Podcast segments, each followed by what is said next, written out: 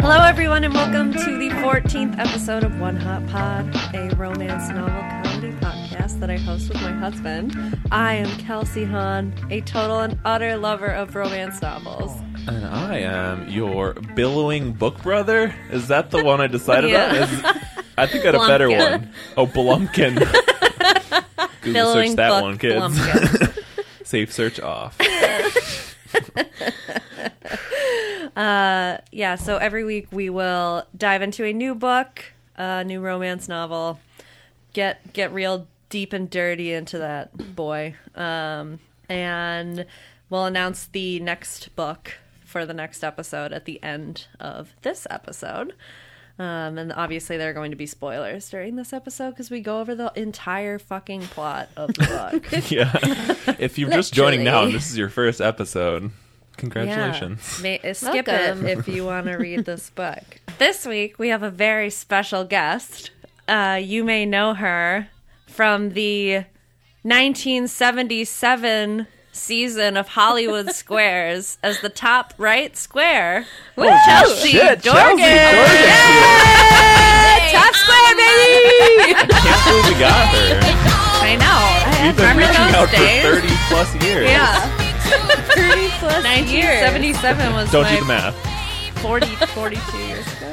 Wow. Wow. You guys have been doing this podcast for the 42 should- years. The interest, you should have been known. You, you would know her from the last episode in the background. Oh, I apologize to all the listeners for my loud voice in the background So of the last podcast. ever. My first official podcast. I'm very excited to be here. Hell yeah. I'm not an utter lover of romance novels like Kelsey, but I I, think I am soon will be. Uh, so this week we're reading Pestilence by Laura Thalassa. Is it Thalassa? Th- what do you think? Thalassa? I don't know. I, I always say her name is Thala- Thalassal House. Stop. The Waffle House? Laura the Waffle House. the Thalassal House. I was thinking more like Thalassoraptor. That is also better. oh, That's where my that's mind went with way her name. better. better. Why did you put any thought into Chelsea's this? way smarter than you, honey. no doubt, but Come on. I don't know if that's fair. that's very fair. It is. A low bar. Um, Well, this book was interesting. Yeah. While you're pulling up your Goodreads, that's all I wanted to say. Yeah. All right. So they came to Earth pestilence, war, famine, death.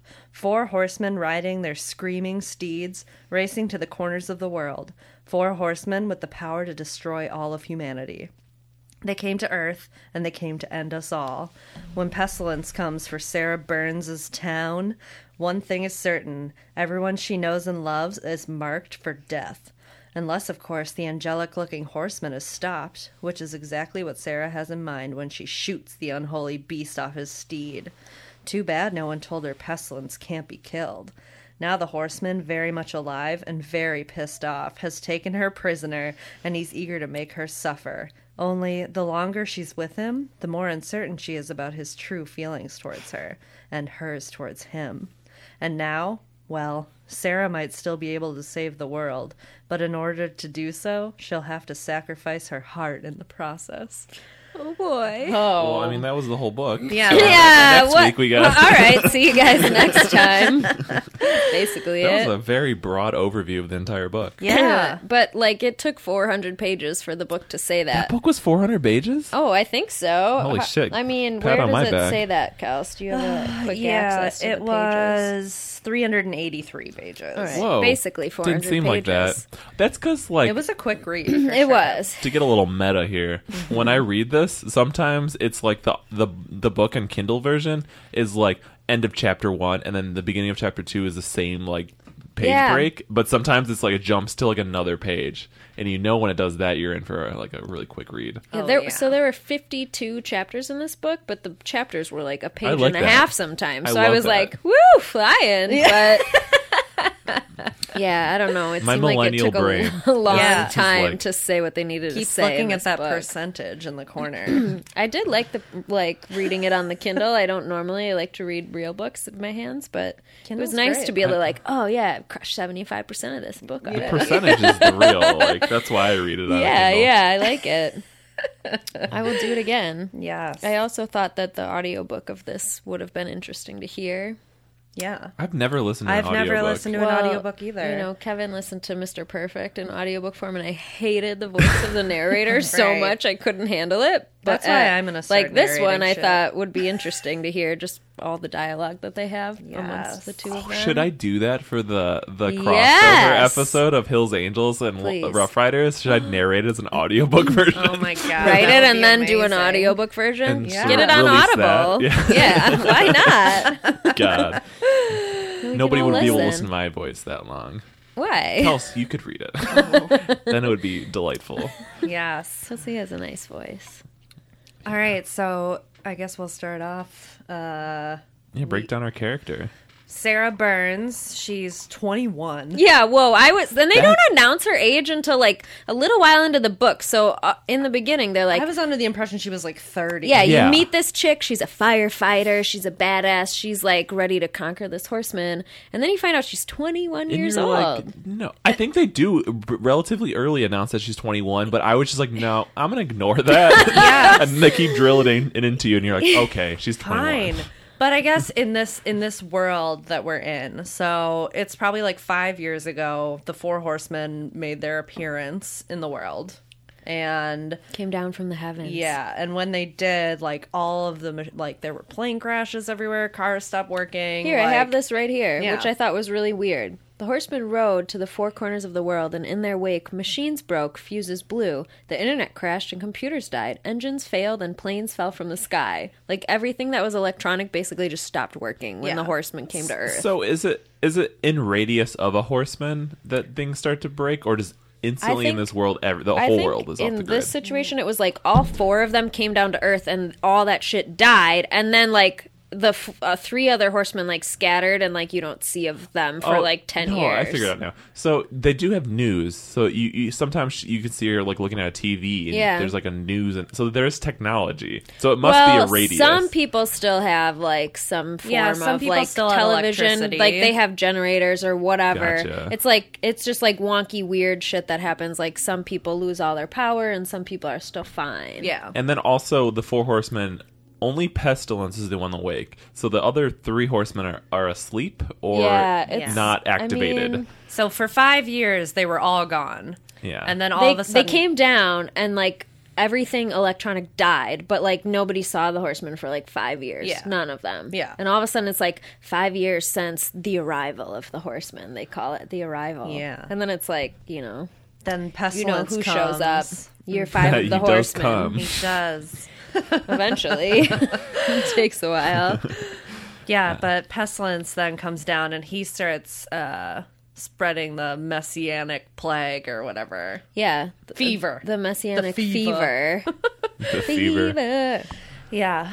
Um so Sarah is in her town in like Canada. Yeah, she's Canadian, right? Yeah. Yeah, Okay. of course. And Burns? Canada. Sarah Burns. Hey, Hey. Uh so her whole family is already um, they know the horseman's coming to their town and everyone's evacuated but she's like with her firefighter friends Yeah, she's a firefighter. Yeah. Well, my my assumption is that so she's probably been a firefighter for like three years because she didn't go to college because Yeah. Right. they don't really do college now that the world's ending. yeah, totally. So it was like, okay, the world is fucked. Might as well do something that's going to help Yes. people. I think that was kind of her So attitude about she things. has seen some shit in the past three years. I I guess I can buy that, but um yeah. So her and her t- two buddies. I think there's like a handful. there's a handful. We're not really introduced yeah. to many of them. Like no. Luke is the only Luke one I remember. Briggs Felix. and like Felix is one of them. Yeah. Yeah. Whole gang. The whole gang Firefighter man and Sarah Burns, the Yeah. 21 year old. lady. Yeah, and they basically one of them is going to stay behind and try and murder Pestilence when he comes. They decide, yeah, like They somebody's draw gonna s- basically They draw s- They draw matches. matchsticks, and whoever gets the burned one is the one that's gonna sacrifice himself, basically, and try to kill this pestilence. Yeah. So of course Sarah draws the match and she's like, whatever, I'm gonna die eventually anyway. And so everyone leaves her and then she starts wandering through um, She goes out into the wilderness Yeah. basically and like waits along this road that she heard that he's traveling on. She like sets up a little camp in the bushes. She's got her shotgun. She like says goodbye to everybody she knows. She basically assumes like, well, I'm gonna die out here doing this, but I'm gonna save humanity. Like, Yeah. that's what she thinks in the beginning. Yeah. So little So does she know. There's 380 pages more of her story. so she's uh you know in the bushes waiting and she sees him on his his horse. he comes with the first snow of the season. Yeah. How romantic. That's just he arrives. There's no He sex comes. yet. um so he she aims her shotgun at him and shoots him. And then he's like not fully dead, but he's like groaning on the ground. yeah. And I think she shoots the horse too, but then the horse escapes. Wait, but there's like the entire time that she's like thinking about shooting this guy, she like has a lot of like doubts and regret and she's questioning herself like why am I going to do this? Like, right? Yeah, Yeah, like immediately she's like having, even though this dude has killed thousands and Well, thousands. that's Yeah. because he. Okay, I bet the the listeners are thinking, oh four horsemen of the apocalypse must be like a demon guy on a Yeah, horse." no, he's but the like- it's like a, person. a No, model. No, I mean, if you haven't Googled the cover of this Yeah. book, just start there. There's Orlando like a top. That's you my. know, He's just an Orlando Bloom type character. No. yes, Orlando but with Bloom's blonde kinda hair and a longer face. Yeah. No, Orlando Broom. This guy- Orlando Broom. He's a broomstick. Scrawny. Pestilence isn't like a beef. He's not Yeah. beefy. Well, they Yeah, I describe him as like a six something foot tall, like pretty like buff Beefcake, man. yeah. Like I David wouldn't say he's Beckham. beefy, but Like David he's like Beckham. lean and strong is what Yeah. I picture. Fine, David Beckham. David Beckham with Orlando Broom's hair. I think like also like Legolas. with like mm-hmm. some oh, godlike Oh, okay. features I- though. you could say like Legolas. scale it up a what else bit. is he? this guy is not Will a human Turner. being though. You Yeah. know? No, if you, you couldn't shoot him without having some sort of like internal monologue, unless you're like a serial killer Well, there's a lot of internal monologue from Sarah in this book. yeah. from the Waffle House. so then Here's what she says. Yeah. I'm utterly overwhelmed by him, the first horseman of of the apocalypse, pestilence the conqueror. Utterly It's like when she first sees him. Yeah. She says utterly in the book. yes, literally. Shout out. the Laura. last sentence of the second chapter. Yikes. Um, Yeah, so then Pestilence is groaning on the ground, like dying, and then she's like, Well, you're not dead yet. so she goes over with some gasoline, pours Yikes. it all over him, and then lights him on fire. it went from an internal mo- monologue of should I kill this person? Like I'm just gonna I fucking have light him to on fire. say, like the the chapters in the beginning are longer, and it takes her like several pages of this discussion to like work up the courage to get over there and like actually, because when she shoots him and he doesn't die, she's like, "Oh fuck, now I gotta go in there and do something else." That's when she gets out like this lighter fluid, Oh my gasoline or whatever. Yikes. Literally lights the man on fire. Holy shit. Um, he's still alive, and you're gonna burn him while he breathes. You a firefighter. And he's like, he's Oh, I didn't begging even her. think about that. Yeah, so she's begging like really torn because it's her job to save people, and From she's gonna like literally light this man on fire. Good, good job. Yeah. The whole time he's begging her for mercy, right? He's like, Don't Um, fucking he burn can barely me." talk because his face is like blown Burn off off. from Yeah. her gunshots. So he like is trying to say please, but it's like please, like Yeah. it doesn't even have all the letters. Yeah. Um. So then she's like, oh, the horse got away, but I'll take care of him tomorrow. I'm going to go sleep in my tent. Yeah. So, Yeah, she's like, I feel like a murderer. Blah blah blah. She literally. I mean, she is. She's in, in all intents and pur- purposes, she's killed this guy. intensive. Yeah, so she assumes that he's dead. she says, for better or worse, I did it. Pestilence is dead. Yeah. She goes back to her tent in the woods. End of the book. End of the book. no, end, end of chapter three. Four percent. so then all of a sudden in the morning, this um, burnt scab monster comes at her. in her She no, she literally says, "I wake to feel of a, I wake to the feel of a hand at my throat." Yeah. He literally like finds her in her tent and picks her up by the throat and is like choking her, and that's how she wakes up the next day. Oh my god, can you imagine? Yeah. Horrid. Scary. Imagine what he looked like. She he probably thinks looked like it's the, like some impossible. like uh Here, like she- zombie. Yeah. A monster looms over me, his face pockmarked with bloody holes, his skin charred and twisted and missing in places. Missing. But then she talks about listen to this. I wouldn't recognize him except for the eyes, angelic blue eyes. The shit they're always painting his on ceilings of eyes. churches. She keeps commenting on how beautiful he is through the whole like Yeah. this whole situation where she's like, I gotta kill him, but oh Damn, he's damn, he's, fine. sexy. The name the name of the game here is it, like the internal like uh, friction between like this person's horrible because he's like a horseman of the apocalypse, but he's also pretty hot. yeah. yeah, and that's basically the conflict for 383 pages. So it's like The fucking like time. Hitler or Donald Trump was hot. yeah, like incredibly You're like, sexy. he is taking away rights from like most citizens, but But He's I literally Yeah. murdering Yeah. people.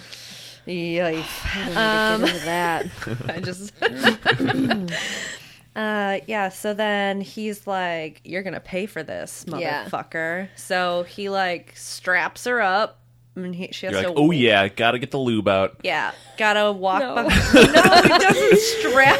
I know, but you, but from reading these books, you're like, I know where Right. this is going. That's literally what I was expecting. After the long hard ride, I was like, "Oh damn, he's about to make her a sex prisoner," and then that's There's literally like the horseman? opposite of what happens. Raise your hand if you thought there was gonna be a threesome or foursome with other horsemen of the apocalypse. After the last book that you guys read, I was like, "All right, ready for Like, anything." There's four of them. book Is she was very tame in comparison. Four. Holy shit. There's three more books to go. Oh yeah. Yeah, so he ties her up and makes her like walk behind his horse forever. Yeah, he basically is like, "You're gonna, I'm taking you prisoner, and you're gonna stay with me." And she's like, "You're not gonna kill me," and he's like, "No, I'm gonna enjoy watching you suffer." Yeah, that's fuck that. He keeps saying how like he's like, "I find what does he say? Suffering like, is for the living. yeah, Is suffering that what is he for the living." a hundred Ev- times in this every- book. Yeah, there's a lot of repetition of the same phrases in this book. That's because he's a robot man. I have that note right here. fourth, fourth note. Is he a robot? You, have you guys seen well, he's not a human. Have you seen I've seen Bones? scattered No, I haven't. bones. Well, Temperance Brennan is Bones in it, and she's a robot person because she only knows like science and you know bones.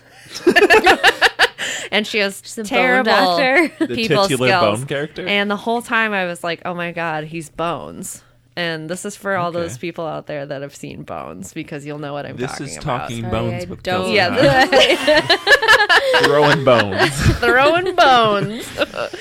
Um, yeah, so he like he just dragging her along, and she she's like wanting to escape like constantly. Well, yeah. So like she tries for a while to like keep up. He literally like bounds her wrists and like ties a rope to his horse and starts walking his horse away. And then eventually the horse is like galloping and she's like running. yeah. And he Mm-hmm. does this for a while. And then just drags her. Eventually, I think she's like so exhausted she just gives up and she's like being dragged behind the horse. And he's like, "Ugh, you're so fucking annoying, human. Yeah. Like, why do I have to deal with you?" And- And, you're like, because he nothing will affect him. Like, he doesn't die. no, The elements don't affect him. He doesn't feel cold. he doesn't like, need to eat. That's an doesn't important need to eat. He doesn't note. He doesn't need to drink. I mean, he's not a human. He's like a godlike creature. Yeah. So and also like the other immortal. the other main um they're going basically around they're in Canada so they're going around like town to town um stopping at people like these towns and wherever he is like the plague is spreading yeah, that's his deal. so that's important his goal is to spread the plague across the whole Yeah. country, but he literally has to like ride there, and then wherever he goes, the plague goes. Mm-hmm. Because he thinks that humans are just filthy, horrible people. Oh yeah, they do give a reasoning that like they Yeah, that. They gave humans them- like humans had a chance and they didn't, you know, they took things too far and they were too they were on their greedy Facebooks and, and, Instagrams you know too took technology too far and that they weren't deserving of life anymore. Basically, is like what apparently what God decided. Yeah. for the human race. this is a Uh, religious you book. guys fucked up and you're all gonna die now Yeah. and nothing can save you except for It's like Sarah the- because suffering is for the living.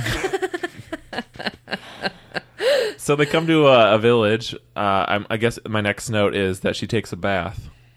Well, that's after a while, I think, Oh, because okay, I like didn't take notes for a while then. Well, there there's a lot of like torture like Bathing, literally he like just he ends up like really treating her like shit in the beginning. Like it's pretty bad. Not like nothing sexual. He's just like mean and rough and he's like he doesn't understand at first that like Cold. she need she feels the cold and it's fucking winter in Canada and like she needs food and water Mm-hmm. and like warm clothing and so like eventually he realizes like uh, if he's gonna just keep dragging her behind his horse she's gonna die and he wants to make her suffer not die so he's like well I gotta keep you alive Mm-hmm. so he like takes her to some house right and they like get her a bath and some food and He some helps. clothes Yeah, and The whatever. first time she takes a bath, he like helps her take a bath.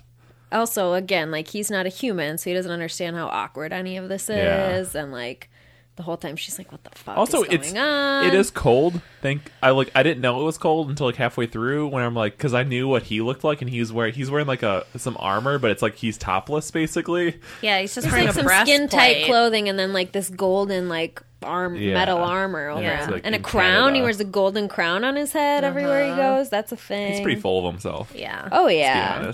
Honest. I mean, yeah. I mean, yeah, I would be too if I looked like Orlando Broom. Oh my god. Uh, well, oh yeah, she names his horse in, well, her, in that- her head. yeah. Which I didn't know that I didn't know that she named it for a while. I missed the sentence where it says, "Oh, I named her this." Trixie skills. Well- Trixie skills with a Z. like uh, uh in the beginning there's a lot of like you know she wants to run away and he's like no you're staying with me da da da. There's this like several chapters of all that back and forth. And then eventually they like start getting more used to each other and she's like all right i guess this is my life now. I'm this fucking prisoner of this guy. But he does start to be like a little less rough with her when he realized that she's like a fragile human being and Yeah. can't handle all that shit he starts trusting her a little more to like go to the bathroom alone and stuff too. Oh yeah, in the beginning, like the f- well, the first time he has her all tied up, and like she's like, "Uh, I need to pee," and he's like, Piss yourself. "Fine, wench. yeah, yeah." I think literally he's like, "Well, you can pee your pants," and then she like begs him, like, "Please let me use the bathroom," and he finally lets her go to the bathroom, and he just stands in there and stares at her, and she's like, "How about some privacy?" Yeah. He's like, "I'm making you suffer." I just this is sidebar, but I just heard a story today that blew my mind. That's somewhat related to this. Um, it was like one of my coworkers was telling me that she used to work at Target as like a teenager, and they had like a special interrogation room at Target for people that were shoplifting. and if they caught you, they brought you to the shoplifting room or the interrogation room, and you couldn't leave until the cop showed up. And sometimes it was like four or five hours. What? And if you had to pee, you couldn't leave. So she was like, "Yeah, some people were peeing like garbage cans in there, and that seems like some fucking like some peace or like war treaty that we've signed that you can't really do that." Fucked up shit. Yeah, like what the fuck? Um, Yikes. wow. Our- uh, this week's sponsor, Target. That's not good. Oh man. Well, they just keep going along to all these towns and breaking into different people's houses. And um, Sarah's really worried that the houses that they're going to aren't going to be abandoned. Um, and some of them are not. yeah, And- which is like really sad because all these people are dying. So like, and Sarah has like basic like um, EMS skills where she can like help them. So she's always wanting to like help them uh, get better. By the way, this is a romance novel, and like, oh yeah, yeah. where- Welcome there, to the romance podcast. there hasn't been any romance yet. Not even a little I bit of a mean, what we you know, where are we right now? Like, We're like three Hills Angels in, or like three. like we're like 500 oh, pages. there in. is a time where like, uh, in like chapter set, chapter nine, something happens. It's not even building up. It's not even like building up for like romance right now. It's like how It is No, from like just like- just Sarah it? thinking he's hot. That's like, like, the so only... the whole time She is all she thinks is that like he's attractive but always she's like uh, like why do i think he's attractive he's a horrible monster he's making me suffer i'm his prisoner this is He's wrong killing like that's the what world. she's telling herself in the beginning and like oh my god he's killing everybody Well, yeah. i know That's called Stockholm syndrome. yeah it's this very much like a stockholm syndrome beauty and the beast type of story Yeah. Oh, Yeah. No boner yet. So there is one scene where you think something might happen where like she has some bad wounds and he's like undressing her and she's like what the fuck is going to happen right now? And it's literally just so he can like bandage her up and fix her up. He has no interest in her Her sexually or anything. He doesn't know anything about titties. Um, but he he's like, I won't let you die. This is what she says. It's obviously a curse, you dumb bimbo. He ain't saving you to romance your ass. Oh, I thought that was a That's her internal dialogue. That is Oh, a yeah. quote. Oh yeah, it's her she's internal. a twenty-one-year-old. Yeah, that does come so, out. So like, there's very much like the grammar and like Yeah. speech of a 21 year old girl. it's like, yo, this this shit's lit, fam. yeah, I mean, it's obviously say a that, curse, but- you dumb bimbo. He ain't saving you to romance your ass. That's what she says. She does say bone a lot. Yeah, Did you notice that, she's Oh like- yeah, she. That reminded me of you. Am I a 21 year old? Well, you say bone a lot. Yeah. Bonin. Which I, Bonin. I don't think I've ever heard that before I met you. So, Seriously? I mean, I'm not a 21 year old girl. Neither am I. I don't think many guys say boning. I don't know. We say fucking Fucking raw dog. raw dog. Oh God. Jill's like, I gotta get out of here. Yeah, so there's this part for sure where Pestilence, like, she's passed out, like, sickly because they've been out in the cold and she gets wounded or something. And she's like, wait a second, how do I have these bandages here? When she wakes up, she's really confused. And it's like, wait a second, he's seen my boobs Yeah. and my vagina. She's like, ugh, why me? That's what she says. Ugh, why me? Do you think he would? when she realizes that he's seen her naked because he took off her clothes so he could, like, tend to her wounds. Yeah, and he saw her pissing. So that doesn't make sense. So if you woke up in like a hospital, like, how did I get here? And how did Mm-hmm. I guess? okay, never mind. Well, this is a very answered my own different situation. if you woke up in Canada and on the back of a horse, and there's a, uh, a post-apocalyptic horseman yeah. riding. Oh my god. so yeah, Can, I, the, can I can I do my impression of what pestilence? please, sounds like? I yeah, I for can't the viewers wait. at home, and this is exactly the dialogue. Viewers. viewers. I'm just call, that's our That's what name. they are. You're all the, viewers. Um, so it's like it's like ask me a question, Kels. Um, how tall are you, Pestilence? There's always like 30 seconds of pause. yeah, he's thinking. First, he has to preface. Suffering is for the living, but six, four.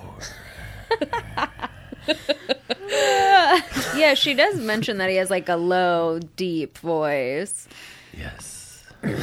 She, No, she he- really spends a lot of time just describing him, like what he looks like, what he sounds like, what his eyes are saying, I in the way that they look. She's Like, riding on a fucking horse with this guy for like eight hours a day. I'd be like very bored.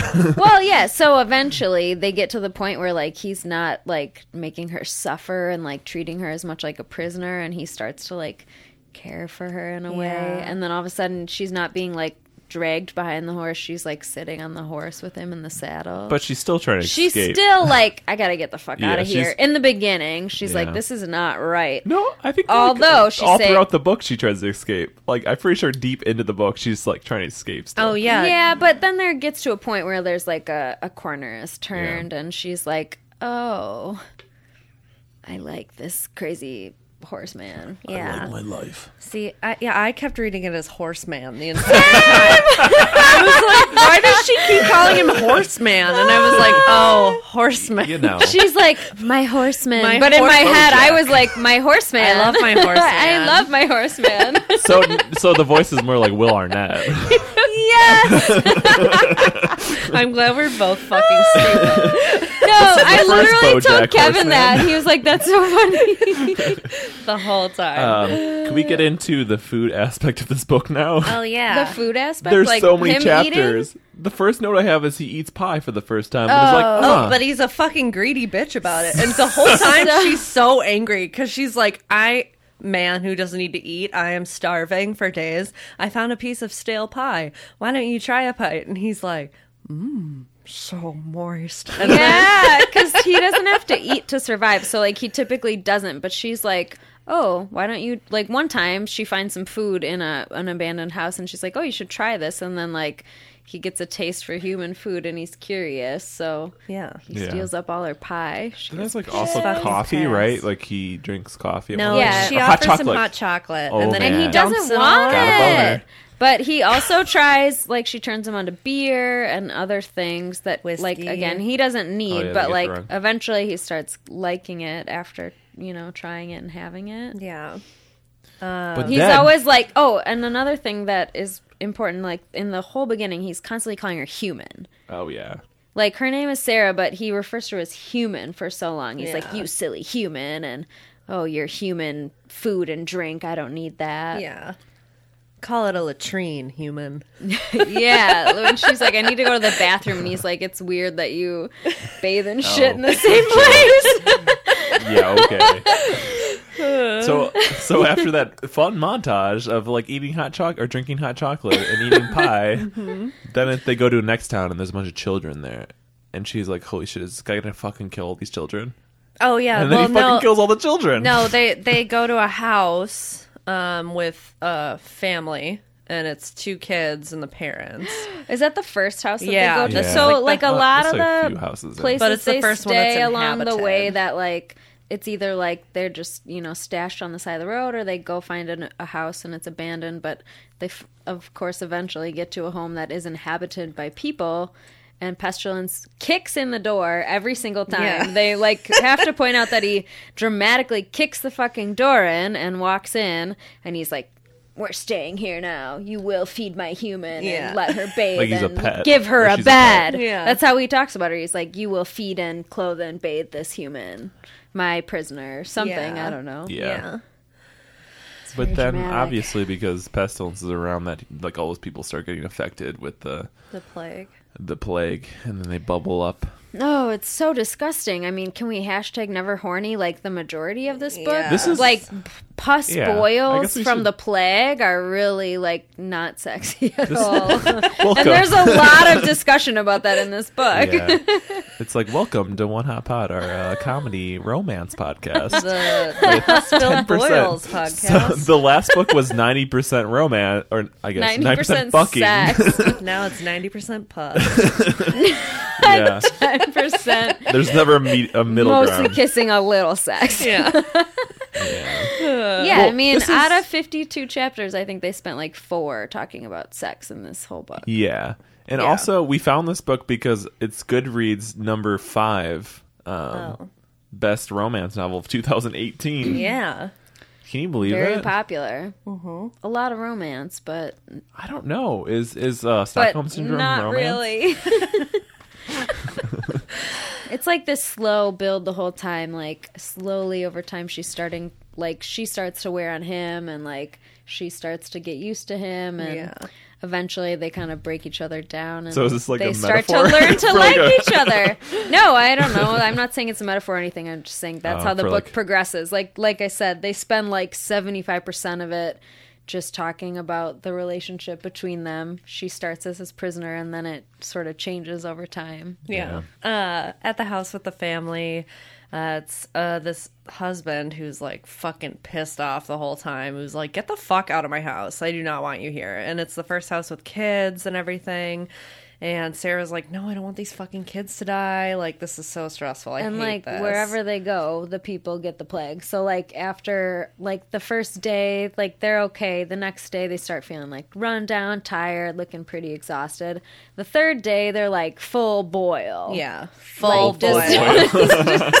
disgusting this is disgusting covered with boils like they're basically dead and then Because mo- I don't know if we touched on it, but like pestilence, li- like literally means plague, right? Yeah. Like he is the Like horseman that controls disease. He Yeah. can like take it away and give it. Yeah, and Yeah. so So that's he can why control Sarah how doesn't have far-reaching it. it is. So yeah, like he basically spares her because he's making her suffer in other ways by being and he made his sure none of her prisoner. wounds got infected. right. He kept her wounds from getting infected. He had the ability to like let her wounds heal without getting infected. yeah, crazy. Fucking buck So he's trying to just kill everybody on Earth with the dis- disease, basically. So pestilence goes out while Sarah's like chilling in this house with these people who are dying, and um, the the husband dude comes into her room or something, right? And he fucking takes her and brings her out into the woods is gonna fucking kill her because Oh my god, I forgot about that. yeah It's really tragic. because he's like she's like this isn't gonna do anything he's still gonna kill you guys and he's like yeah but you know then you'll fucking be dead too and you know maybe he'll be a little sad and uh so he's gonna shoot her out in the woods and then pestilence comes over and um he fucking murks that guy Yeah, his gun of or his, his weapon of choice is a bow and arrow. oh yeah because you're curious, Yes. He's, he shoots people with bows. so he bow and arrows Arrow. this dude like right in the fucking face and the like heart. fucking Orlando Bloom. Yeah. Oh my god. He's like Like a lamb. Like a lamb. Uh. so then we go to Vancouver. yes. Vancouver. and there are just like people everywhere. Um, yeah, it's like a fucking city, of course. Like, yeah, because they like recommend that you everybody evacuate because they're kind of tracking his path, like wherever he's going, and they're trying Yeah. to let get the word out. And so, like, it's recommended people evacuate, but everywhere they go, it's like there's still people it's like, there. Uh-huh. It's like Santa Tracker, you know that that website where you can see where Santa's at. It's Yeah, like that they have for pestilence so he's in Vancouver now. the horseman tracker, Yeah. horseman. horseman.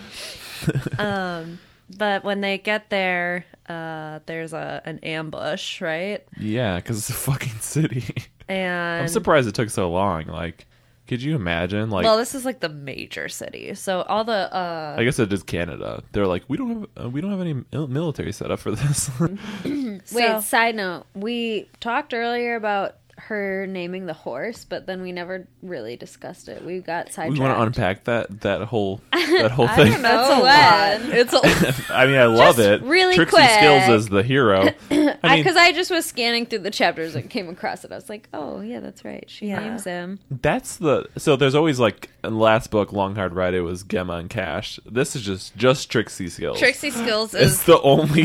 because the horse is just horsing around. yeah. The horse is also like immortal and doesn't die. So the horse gets shot a bunch of times, and later they talk about how the, the the girl watches the bullets like pop out of its skin and fall to that the ground as it's like regenerating and like coming back to life. And like uh, the horse always comes back.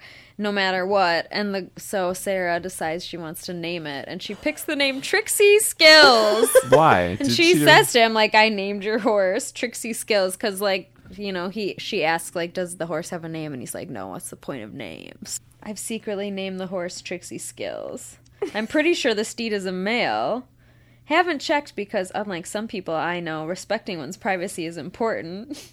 a horse.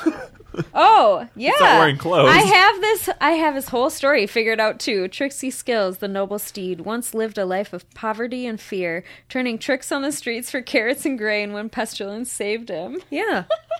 I did Turning not remember tricks. that. Oh my god, that's I don't really want to unpackage funny. that. Pass. Pass. So Hard that's pass. just that's just a moment. Laura. Laura, What what happened? It seems like she dwells on some things for so unnecessarily long. Like As I long as said, they it don't takes involve, like until uh, eighty percent of the book for any sex to happen. Yeah, I was gonna say as long as there's no sex involved, she dwells on it. It seems like, like, it for seems like real. she's shy. And then like yes, and then the sex scenes and chapters are like the shortest part of the book. It's like yeah. and then that was it. And like they don't elaborate. It's like yada yada yada. Like they Right. she does that on the sex parts of the book. So we want to go back to Vancouver Yeah, and what sorry. happens in Vancouver. no, I'm the that's the worst. whole podcast. we we uh, we never know what order we're in. If you read this book, you'll be very confused. That's good. I mean spoilers, but not too Yeah. much. It's basically a synopsis with a bunch of laughter in Yeah. between. Great.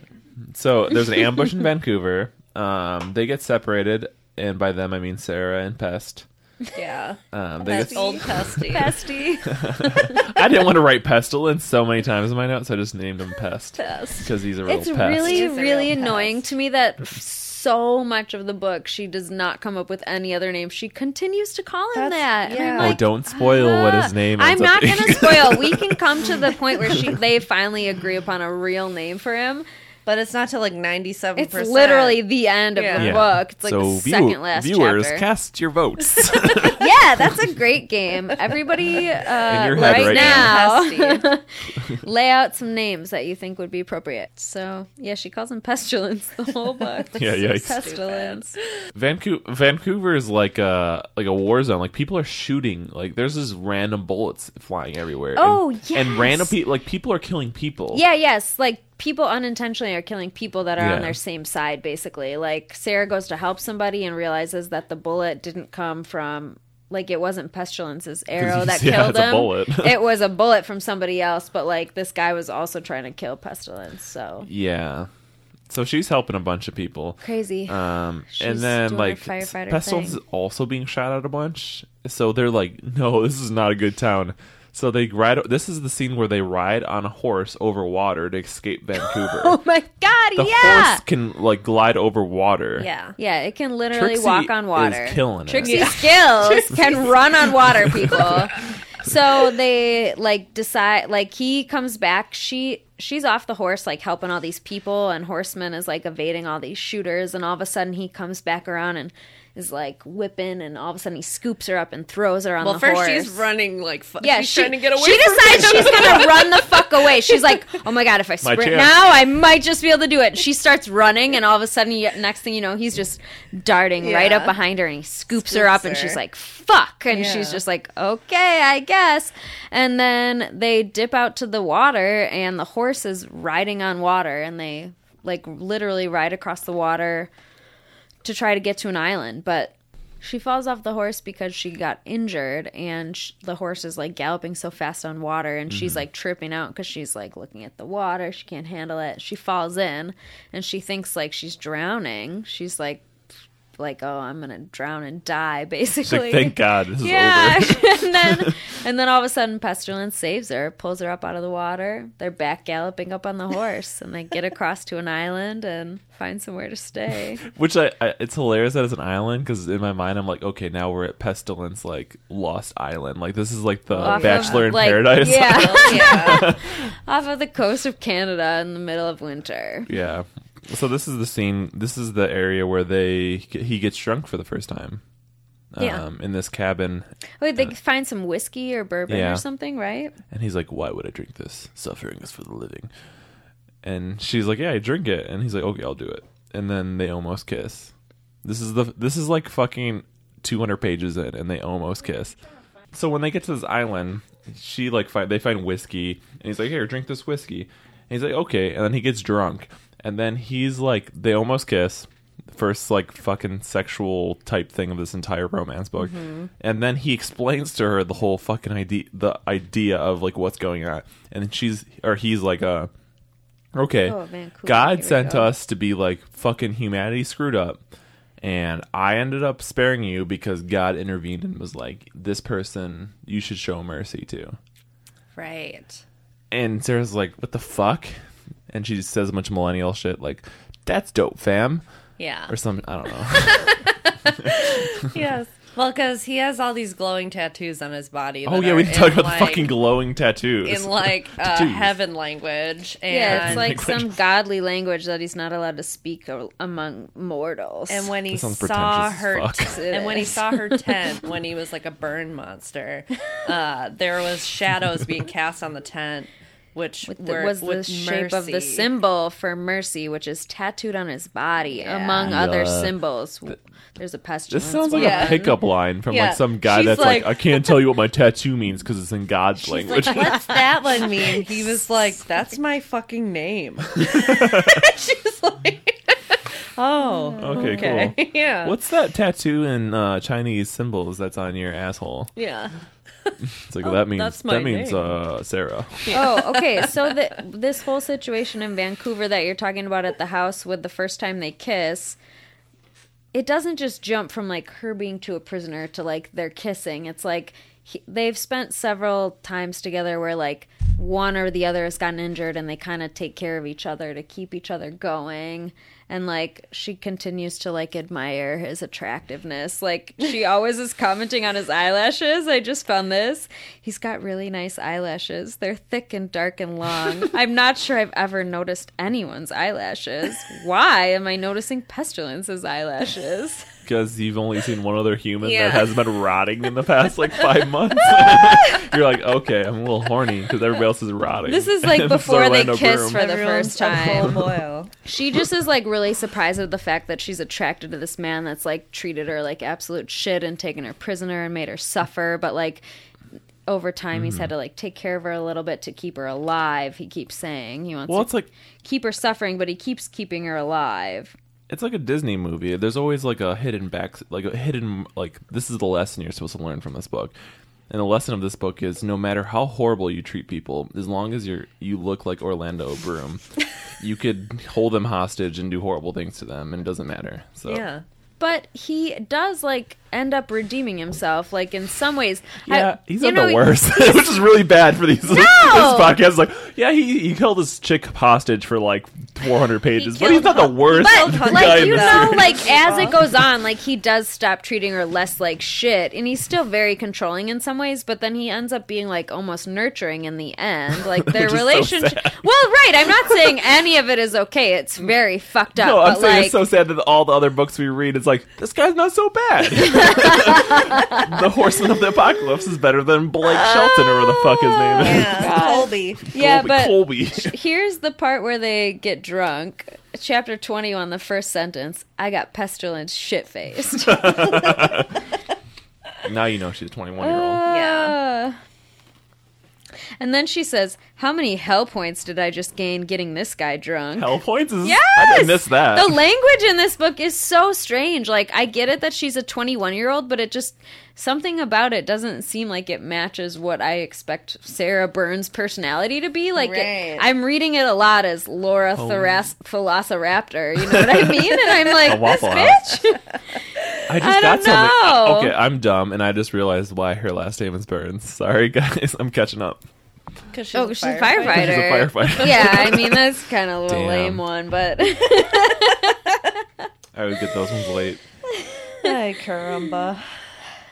Uh, yeah, so they almost kiss and then they go on their merry way the next day. Wait, so they don't kiss? No, No. They almost kiss. Oh, almost Here. have some kind of romance go brewing. listen to this. You gotta hear some of the lines from this book because we're just kind of blasting through some of these parts, but there's really a lot of words. Like, there's. There's a lot of these words. what I mean is, like, compared to the other book that you read, how focused it was on the sex scenes and all the shit that they're saying, all the vulgar shit that they're saying, there's a lot of just like these weird romantic conversations between the two of them where they're talking about staring longingly into each other's eyes Yeah. and stuff like that. And it's like, um, Sarah's always talking about his eyes. Like she talks about how he's sitting on this chair, unaware of just how sexy my traitorous eyes find him. his he gives me one of his piercing stares. Uh oh. It's always piercing. yeah. You know, you want to be and then pierced. he Yeah, said, and then he pierced. says, "I feel something when I look at you." Something. A There's other stirring? I cannot figure out what that something is, he continues. And hear me, Sarah, it is driving me mad. like this is the language of this Pesty's book. first boner. Pesties for Sponer. And then she says, and then Sarah says, "Join the motherfucking club. We're taking Yeah. applications." Like this, it's so weird because pestilence is like this godly creature, like you said, Tyler. Like he doesn't know what human language Yeah. really sounds He has like. no social and then there's like Sarah, the twenty-one-year-old, like vulgar. Instagram I don't know. blogger. Yeah, like just Uh. the, it's so strange. The There's a lot to unpack in this words chapter right because I Yeah. also this is where they get into like this whole existential like discussion about like God and he's like he's like oh God ha- is not a man or a woman and he knows no religion they're all wrong and right and they're all dumb and shit right yeah. and he's like you, he's only human because that's easy for you guys to understand as humans Yeah, he basically tells them like everything that anyone ever assumed of religion is wrong, and like there is a real God. That's this I chapter think that we're what I talking believe about. in I think that's my belief And then That all religions are fucked, yeah that they're not right and- romanticized, wrong. and yeah like God is like God's just fucking God. That's what he said. God is a woman pestilence is basically at the end of this chapter like you're human. I'm I don't like your kind. I'm not supposed to like you. And then Sarah's like, "But do you?" And and there's a lot of there's a lot of this like internal dialogue that they have this italicized text. Don't ask the questions, Burns. Don't. And then she says, "But do you?" Like she doesn't ever listen to her own advice. She always does what she says she's not going to.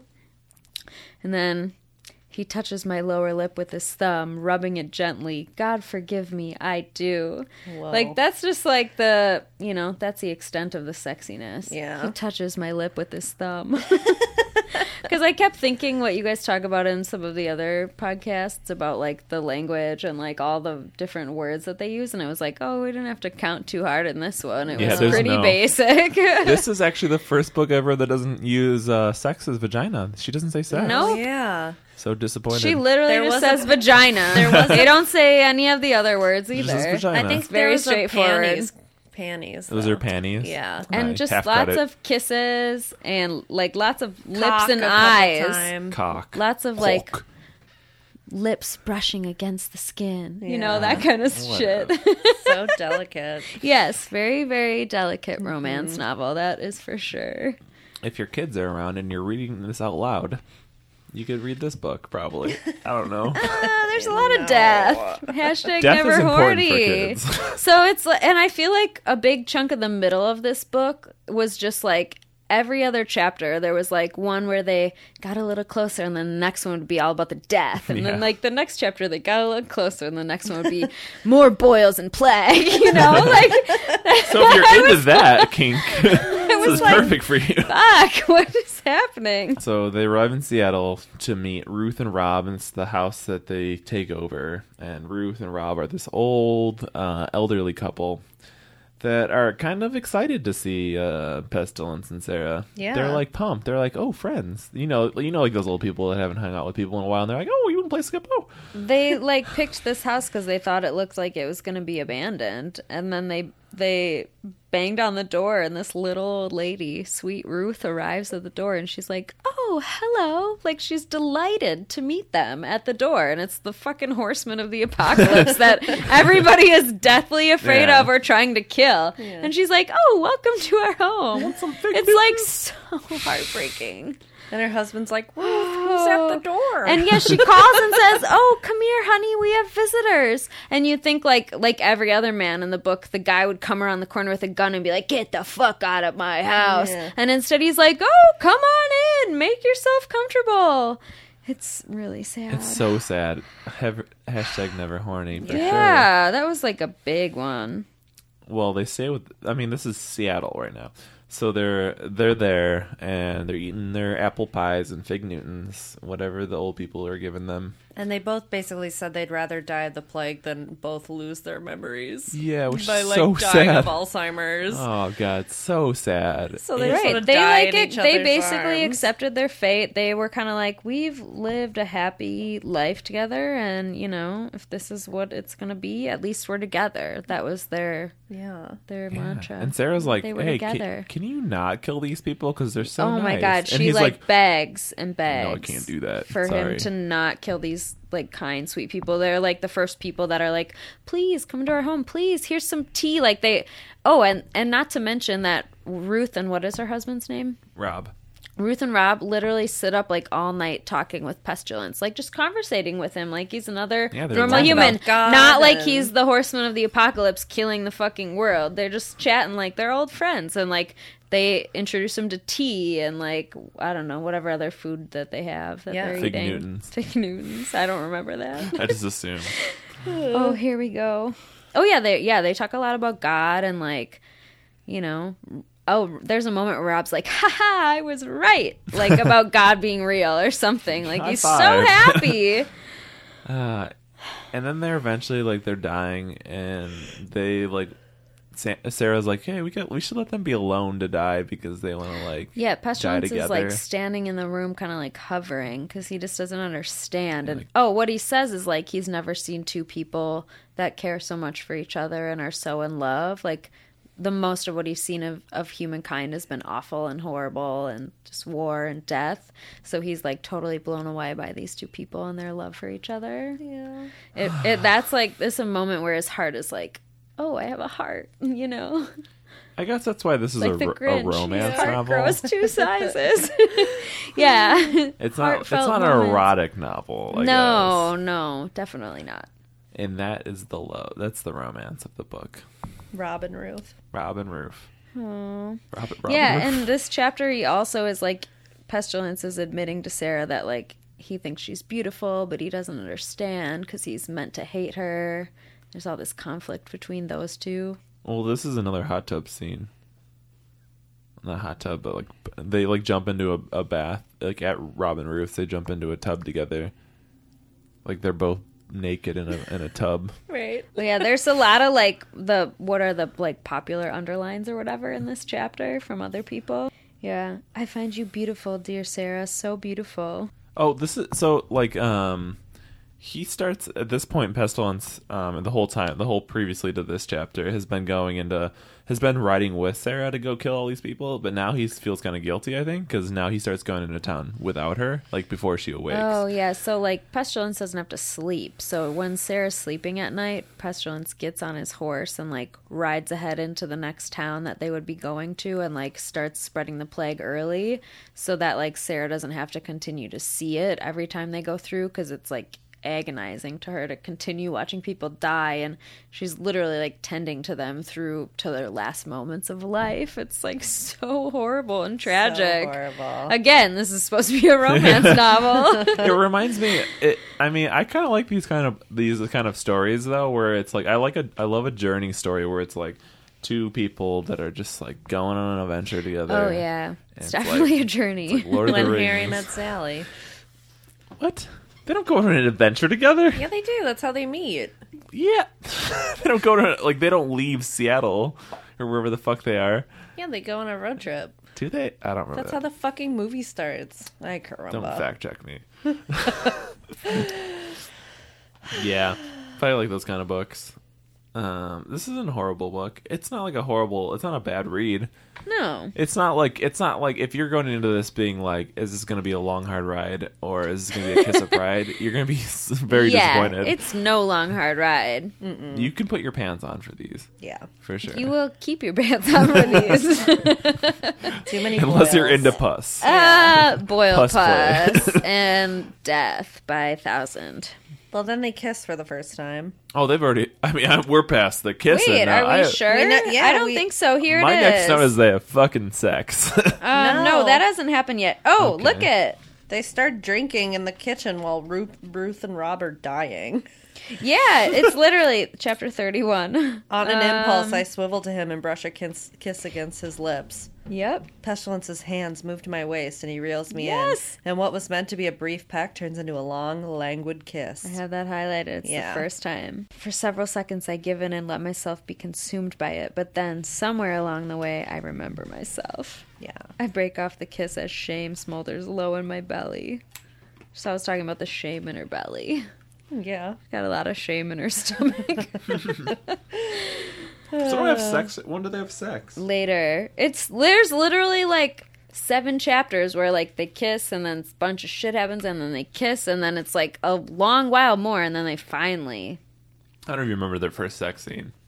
Do you remember, like, just without looking at your notes, what happens? I didn't take notes. I just read the book and Or- highlighted some stuff. Do you, without looking at your highlights, do you remember their first sex scene? No. I don't. I'm guessing like she sort was sort of. I mean, it's. I don't remember where they are or anything. or what happens, but No. she slips on his penis. Yep. Um. Okay. So after they first kiss, Kelsey was just describing that. Mm-hmm. Um. She breaks herself off and she's like, "Ah, "We can't do this." She's like. Pestilence, I, I can't do this here. Not when the couple is dying in the next room over and you're responsible. I need to go tend to Robin Ruth. That's literally the words. Um, and like Pestilence is pained by this. He's not like totally just like hard and dis, you know, disheartened or anything. He's kind of like, oh fuck, like he's questioning his decisions a little bit, but he knows he has to do it. He he continues to say like, "I'm pestilence, a con- conqueror. This is my purpose." Right. you know the old couple she continues to like beg him about this old couple because up until the end they are nothing but sweet to them like they're uh, they they treat pestilence unlike any other of the humans do and Yeah, it's Um, it's more like, hey, people aren't so bad because the whole thing of this book is the horsemen are here because people are shit, and God Yeah. was like, he- so he explains. I think they, he explains later that um that they this whole thing is going to go away if people if hum, humankind can redeem themselves. Right. And he's starting to see, holy shit, people aren't so bad because Ruth and Rob are here. Yeah.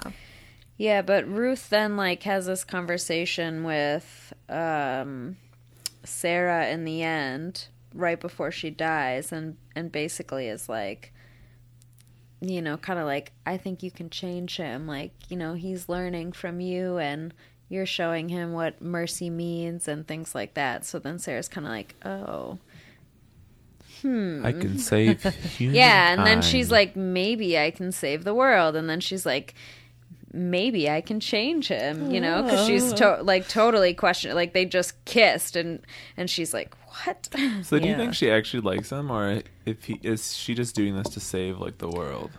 i mean I Eh, think overall she does or like right him. here? I, I think At she any does point. love him, and she's using that as an excuse to not feel horrible about it. Gotcha. Oh, totally. There's so many times where she's like, God damn it, why do I feel this way? But she's clearly attracted to him. Yeah. And she's like, fuck, I shouldn't be. Like, he's killing people. It's horrible. That's why, like, later on when they're in that mansion, after, like, the major shit goes down, we'll get to this, but I'm just telling you this now. Well, Ruth and Rob both fucking die, and then Oh, it's really no. sad. so then Sarah goes to take a bath, and then Pestilence come in, comes in, and she's like, "Want to get in this fucking tub with me?" And then he takes off all his armor, and then um, he gets in there and squeezes her foot, and then he raises his eyebrows, and then he's, Wait. he's like, he's like, "Are you gonna regret this tomorrow?"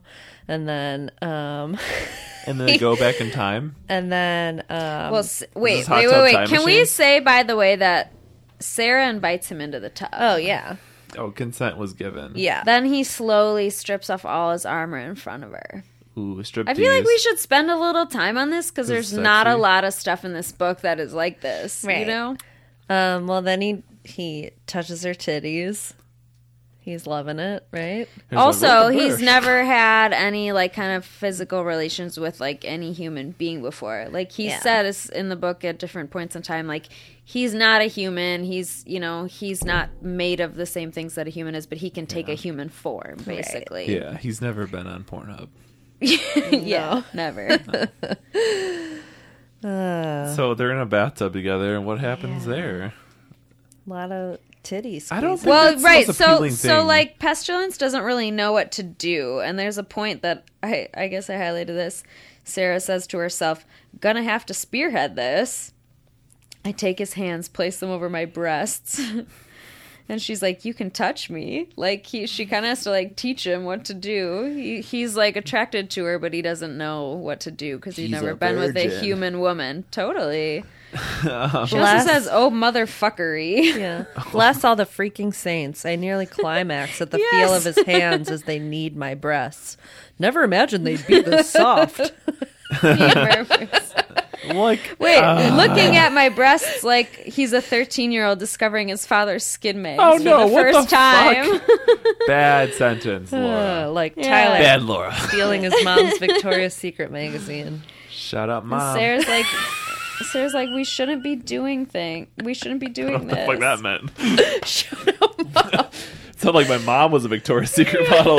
Just want to clarify No. that I looked at Diane. Victoria's Secret models, and that's my baseline for women Porn. interaction as a child. that sounds healthy.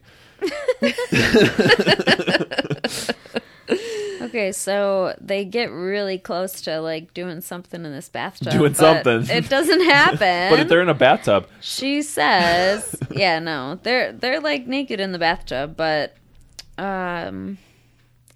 She says, he tugs on my hand and pulls me to him, but rather than continuing our little tryst, he simply holds me close. aw, Somehow, despite what we were doing seconds ago, the embrace manages to be affectionate, loving. So Sarah's like thinking to herself, well, he has to do this thing, kill all the people on Earth, but he understands that it's bad and that and like understands that it's not a good thing. Mm-mm. Okay. So it's really sad when Ruth and Rob die. And um Sarah's like begging Pestilence, please, like stop doing this. Why are you doing this? She doesn't understand and he's like, Enough, you cannot help everyone. And they leave and of course they're like on the next road. They're headed to like Washington, Seattle, Tacoma, Olympia is like their plan. I thought I thought Ruth and Rob were in Seattle. They're I like think they're, just like, just before of it. that. Oh yeah, Olympia. That's where they're at.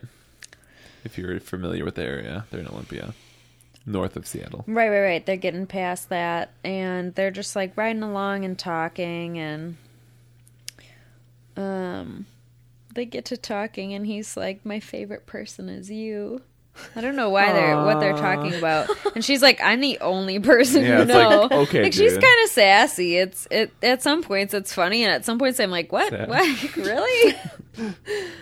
Well, it's that Stockholm Um, syndrome. It's like yeah, some point she's oh. like conscious of her captivity, and some point she's like, "Ah, this is the only guy I've seen in like two months." right, and she like totally taken with him at so many moments. Yeah, And then he's like, I have met many people, I assure you. You haven't won the title by default. And then she's like, in her head, she's like, hate having a crush. She, she's like admitting, loves it. she's admitting she has a crush on Pestilence finally after all this. Still calling him pestilence. Yeah. And she's like, this is way more than just some crush. There's no pretending otherwise. I like the way he talks, the way he thinks. I like his compliments. I like his consideration. I like his gallantry, his gentleness. I like him despite the fact that he's bringing about the end of the world. And that is immensely troubling. Yeah, it is. I mean it is. Yes, This is the predicament of the entire book. Yeah. do you think you would? You guys would uh be in? Do you think you would just go around with pestilence, or do you think you'd just like kill yourself? I'd go around with them. Yeah, I mean, yeah, or die? yeah. I mean, it seems like she doesn't fare that bad all Yeah. around in this situation. Yeah. You know, he doesn't treat her that poorly for that long because he realizes It's she's two kind of like days. frail and feeble, and Uh-huh. like he's gonna have to spend too much time taking care of her. So he just like instead takes care of her initially, and then like, you know, then he becomes fond of her as just a human being, and Yeah, I mean, like if if it was like gender bent and I was like flipped and I was the captive and then like it was this like hot chick, I'd be like, okay, it could be worse. Right. It's either like I'm in go, control. go be with everybody else that's dying, or stay with this person and stay though, alive. I think that's what you're supposed to do. Well, later on though, she like has the option to leave, and he's like, "Well, I'm not gonna kill you." So Mm-hmm. like he lets her go, and she's just gonna have to live among all the dying people. Um, can we segue into when they have sex? Yes. that's my next fucking note, and I don't remember how it happens or why. I just have Um, so Sarah yeah, and they Pestilence they have spend sex. some time talking, like you know, saying all these things, getting you know, talking about the idea of liking each other. Oh, the cabin we squat at. Is squat in is previously a bachelor pad, so they're at this bachelor pad and they find more alcohol. And then that's where they're talking about. He ends up saying like, "Oh, my favorite person is you. I hate having a crush." Da da da. A little bit later, he likes listening to Sarah recite poetry. By the way, Oh yeah, um, Edgar she's Allan like, Poe. yeah, yeah, she's like a literature Chuck study. Tingle. Chuck Tingle's in there. Laura Thalassa herself. Uh, yeah, so they're like drinking and talking, and he admits to Sarah, "You have awoken my heart."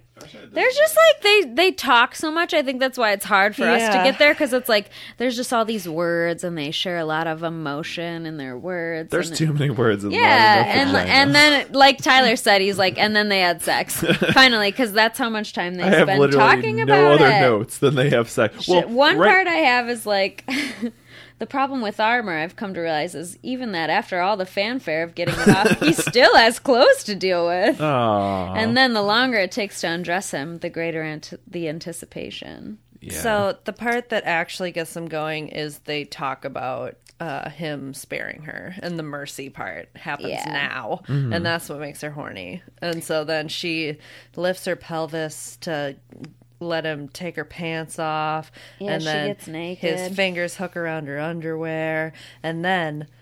Uh, he hooks an arm around one of my legs and lifts it up indecently. Indecently. he glances down between us, and even though I'm certain he simply intended to see how our anatomy lined up, his gaze catches at my core, and there it stays. I reach between us and wrap my hand around it, pulling a groan from him. Sarah, this is beyond words. I thought you were going to say Buck Wild. This Sarah? is Buck Wild. Uh, this is Buck Wild. Sarah, this is beyond words. I love your. Voice Well, was that's like- Well, so What's they're- your favorite scary movie? That's what he much. is. Yeah. Um, so they fuck, and then this is like a this is like Tyler's still like, so they fuck. this is like I mean, it Which takes several pages does still. it? They do several pages of fucking, or is it no, like two of the words? talk leading up Oh, to yeah. it. No, yeah. Like, Ke- like what Kelsey just, like- said, like the underwear part, and there were like four pages before that. They were just still talking all this like tentativeness leading up to it. I just want everyone to understand, the listeners that haven't read this book, how long and drawn out this shit is. It just It's takes so out. fucking long. And then finally, can't believe he's inside me. She says. Can't believe it's not butter. Sarah, I am. I am in you. She, yes, I am. I am in you. a part of you. I am in you. She always says, "I He's very swallow nerdy. thickly." Uh. oh, and then she says, "I don't know if I want to read this. it's Do just it. like a lot of stuff." Do a lot of stuff. I bite back a moan as this thick girth slides in and out of me, our bodies making In. slick sounds as they Out. come together. uh, that was it. Yeah. So, so was the whole also, sex can we just can we just say this is the first time pestilence ever has sex with another human being or anyone because he's never Yeah. done this before. So he just lost his V card to Sarah, Shit. and Burn card. Bird notice. Oh, this is- this Yeah, I is mean- when I have my only highlight of the book. which one? It's the beginning of chapter 39. the only highlight. Please Hang on. give it to me. There, I don't wait, think wait, it's wait. very Do you want to talk a little more Oh, about the yeah. sex that finally Yeah. happened? I can talk about what happens after, but if you have any more sex quotes, Pestilence strokes deepen until he's slamming himself home. His eyebrows hike up, staring at me in glorious shock as he's pulled towards his own climax. Hmm. he's in shock. never thought about that way. Okay, yep. So they do it. yeah. They And then it. he says, he describes it as heavenly. That was heavenly. and she's like, "That was dope." okay, yeah, Kels, chapter 39. Chapter 39 starts with note to self Pestilence doesn't do casual sex. Quick flings clearly aren't a thing for him. Though to be fair, sex in any of its forms really isn't a thing for him. At least not until I fucking corrupted him. I can't decide if that makes me feel particularly proud of myself or a bit despicable. I think, if I'm being truthful, I'm feeling a bit of both. He's not going to be chill about it either. I can already That's tell. the sentence I highlighted. He's not going to be chill about it be either. I can already tell. And then he's immediately clingy. Yeah. And he's like, "Oh, I love you." Love me Sorry, that was probably really loud. He wants to get married. No, why did you just say it so soon? He no no no right now right after the sex for the first time he oh, wants Oh, to yeah. get married. Oh, I thought you were saying to me. Why do I have to say it so Yes. soon? I really like. I mean, that was a big moment for me. Like they Marriage? literally, no, no, no. yes, but no. They had sex, and then like the next second, he's like, Gotta get married. let's get married. He's Yeah. like, we, I, you, all of me was in you. We Sarah, were one. You gave we, yourself to me. we have to and get married. completely. Mm-hmm. Mm-hmm. She says, shit on, a, motherfucking stick. Sounds like a 21 year old to me. I mean, I know I'm a decent lay, but I'm not that good. That's what she says. After shit on the motherfucking stick. And then she straight up is like, I don't want to marry you. And he's like, why ever not? He, like, Why he- ever not? he doesn't understand the fact that she's a mortal woman and is in her young age has already boned several men and she has to admit that to him like I'm like, this may be your first time, but it ain't mine. Is basically I've how found it many goes horsemans. down. Yeah. she literally says, "Sorry to burst your bubble, but what we did last night wasn't lovemaking. That was fucking if I ever felt yeah. it." But Oh. then So- low key, she's like, no. But yeah, but but to herself, she's like, "But damn, that was hot, Yeah, and let's it was- get it, it was again." lovemaking. When he said suffering is living, I almost burst. Yeah, He just kept saying it over and over. His only dialogue, Living. Bruce Wayne, is pestilence. of course, like at this point, there has been no suffering for Sarah. Like he hasn't been like treating her like a prisoner. Obviously, they've he's there's, there's been no like raping. Like this has all been consensual. They've come to like like each other. So it was a big change from the beginning, where Yeah. she literally was his prisoner, and now it's like. Like you said, Stockholm syndrome. She's like, She's eating Haagen Dazs. He goes, he gallops down to the grocery store and gets her, gets him ha- her Haagen Dazs. Uh. Not really. Um, So yeah, Pestilence is like lovemaking. Have you ever done it with another? And she's like, uh, Twenty? yes. Is that a large number? And then he's like, he gets mad. He's like, I will not share you.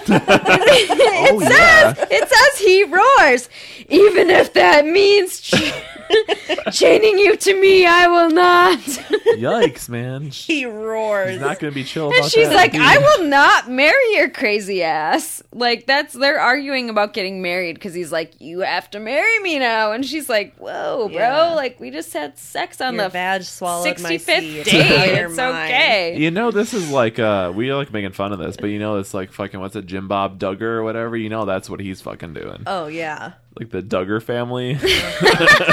you know, this is happening in real life. You know. Holy shit. Jesus.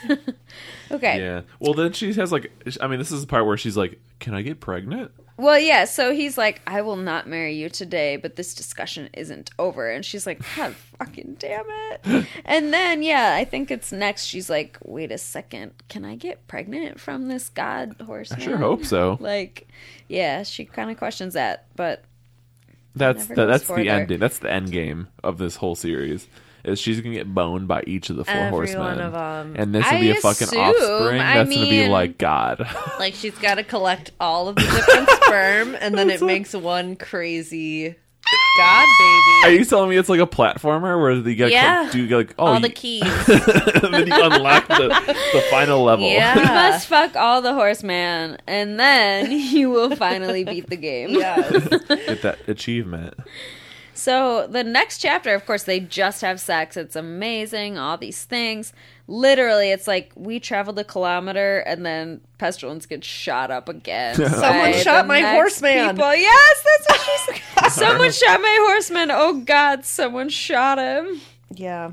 This is where this. I, I mean, we can get into. it. I might cut this, but this is where your previous thing. Yes. Yeah. This is what then happens. Yeah. So then the people. she takes him. He takes her hostage. Oh, yeah. that's this right is now. where it gets rough, right? But now we get into cult territory. Okay, so this is fucked up. These people, so like they've gone to a bunch of towns and people have tried shooting him, but like they don't have strong enough weapons. They don't realize that he is immortal and that they can't kill him. So like they try a few feeble shots and like he gets away and he's able to regenerate himself, but they finally get to this town and these people are fucking ready. Like I think they know that he's immortal, but they're still ready to just like fuck him up as much as they can. Oh, yeah. So, uh, like seconds into this like situation, Sarah hears a gun blast, and then all of a sudden there's just blood everywhere, and she turns back, and like half of Pestilence's face is missing. Yeah. like there's like a hole where like most of his mouth and half of his face was, and she's like, "Fuck, I'm gonna throw up."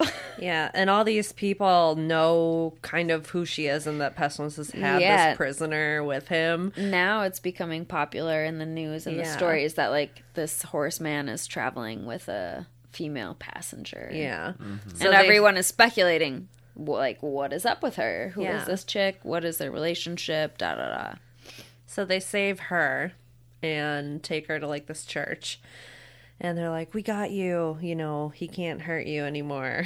and uh so then she's sitting in there waiting for him. or like wants to get out of there, and so then she like steals a gun and like starts pointing it at everyone. She's like, "Get the fuck out! Yeah. get the fuck And- on the and, ground!" like so they just had sex and then like somebody shot her horseman and she's Yeah. like this ain't okay i gotta Yeah. save my man now she's like kind of thinking like he's my man Yeah. he's my horseman now and then she hears Trixie. Hashtag my horseman. It Hashtag just says my horseman. in the distance. I hear a faint neigh. Trixie. Trixie. and she's like god gotta get to him gotta Mm-hmm. save him Yeah. so does. yeah she she grabs a gun like kelsey said and and she like threatens all these people and gets up out of this church with her gun Yeah. She counts to five, and then she, She starts fires a making warning shot into the air. the people are like, "We're trying to help you," and she's like, "I don't need your help. You can help me by getting the fuck out of my way." So then, um, People clearly don't understand what's going Mm-hmm. on. yeah. So the townspeople are all gone, but she sees him in his like grave that they've made him. Um, and then she's like trying to pull him out and um, save him, but uh, he's super fucking heavy because he's a he's a big boy. And um, then she plops him on Trixie, I think. Right? Um, I don't dare slow the horse until the town is far behind us. wait. Yeah, like so they're burying him while she's in the church and then she like steals a gun and gets out of the church and goes out to find him like half buried and like shoots all the people away with a gun and she manages to like dig him out of the ground throw him over the horse and they ride away on the horse And right? then she gets to a house, and then she's, She's like, like, "Fuck, so I can't get out of into this house without pestilence." And then he's just like up, and he breaks into the house. um Yeah, then they fuck again Yeah, in this house. Well, after right. he So like she she lets him like you know revive. Blah blah blah. Um, she's like, I'm so sorry for what they did to you. And then like he's she's like taking care of him. This is before they fuck again. And he's like, Does this mean you're gonna marry me? and then she's like, No, I don't do pretty proposals, but I'm open to makeup sex. And then that's when that happens again. and then she says, "I could marry him." Could. Yeah, Uh, Why is marriage always a thing in these? I don't know. It's like that's like is that like the ultimate yeah, goal here's for all what these she romance- says. Um, I'm only seeing his feelings for what they truly are. Love. I have bound this man to me. I've cultivated a very human appetite in him, and this is the result. Love. Love. It sounds like So Jay Z. this It's is not the a s- Jay Z yeah. line. Love. Is that, is that like monster or something? Yeah. This is the second time they have sex, and she says this time it's pestilence that takes the lead. Before the next location that they are um, getting to, they're like just chatting amongst themselves, and he says, "Have you thought about the children?" And she's like, "I'm sorry," and he's like, "Children." And she's like, What are you talking about? And he's like, We've had unprotected sex twice. I may be new to these parts, but ev- even I know the purpose of reproduction is to reproduce. Yikes. So, like, he Yay. brings it up to her that they've had sex and that they could get pregnant. And The she's purpose. like, Then she's like, Can that even happen? Like, he's Hopefully. not a man.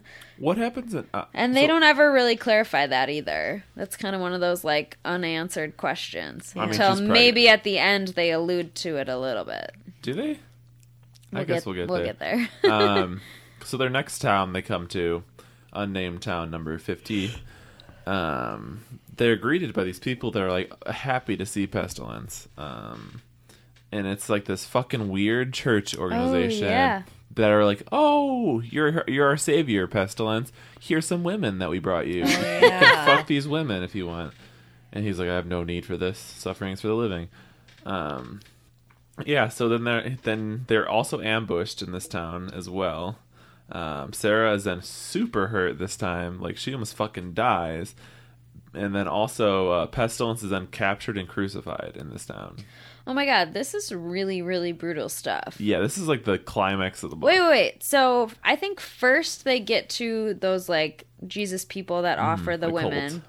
Yeah, there there's like a this guy and he offers up a few women. Mm-hmm.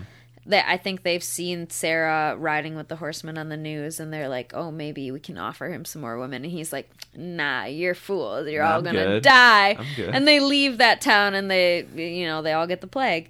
And then the next town they're at is the one where it's really fucked up. Ambushed, yeah. They're like ready for them. Yeah, the, these people are like officially ready. They got plenty of weapons, plenty of people, and Yeah, they they really fuck pestilence up badly. They take him and they like tie him to a pole. They put all these like wood and logs around like the base yeah, like of where he's Jesus sitting Christ, yeah. and and then like tyler said they literally start crucifying him like they bring out boards and nails and start like nailing his arms to this these this cross and then they start pouring lighter fluid around the wood or on the base of it. He's i like, think "Not that's this again." after they they bring sarah out and like put and like this guy makes her like run a few feet in front of him and then he kicks her down to the ground and he's like get up.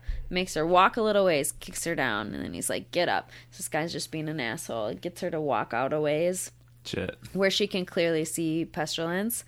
And been then the guy backs too, up. hasn't she? no not yet shoots her in the fucking stomach with like whatever kind of gun sprays off multiple rounds so it's Shotgun. like shotgun all these shotgun pellets in her stomach and she's just like shot Yeah, in like, the fucking stomach sure. so she's laying on the ground bleeding out of her stomach with shotgun whatever shells in her and then they light up pestilence ablaze in this like crucifix fire. and like, and she's end laying on the ground watching him die. Again can we just major hashtag never horny i mean there's so much like Yeah. harsh shit in this book. It's i don't know. And burnt skin galore. yeah. Puss. rough Puss and stuff.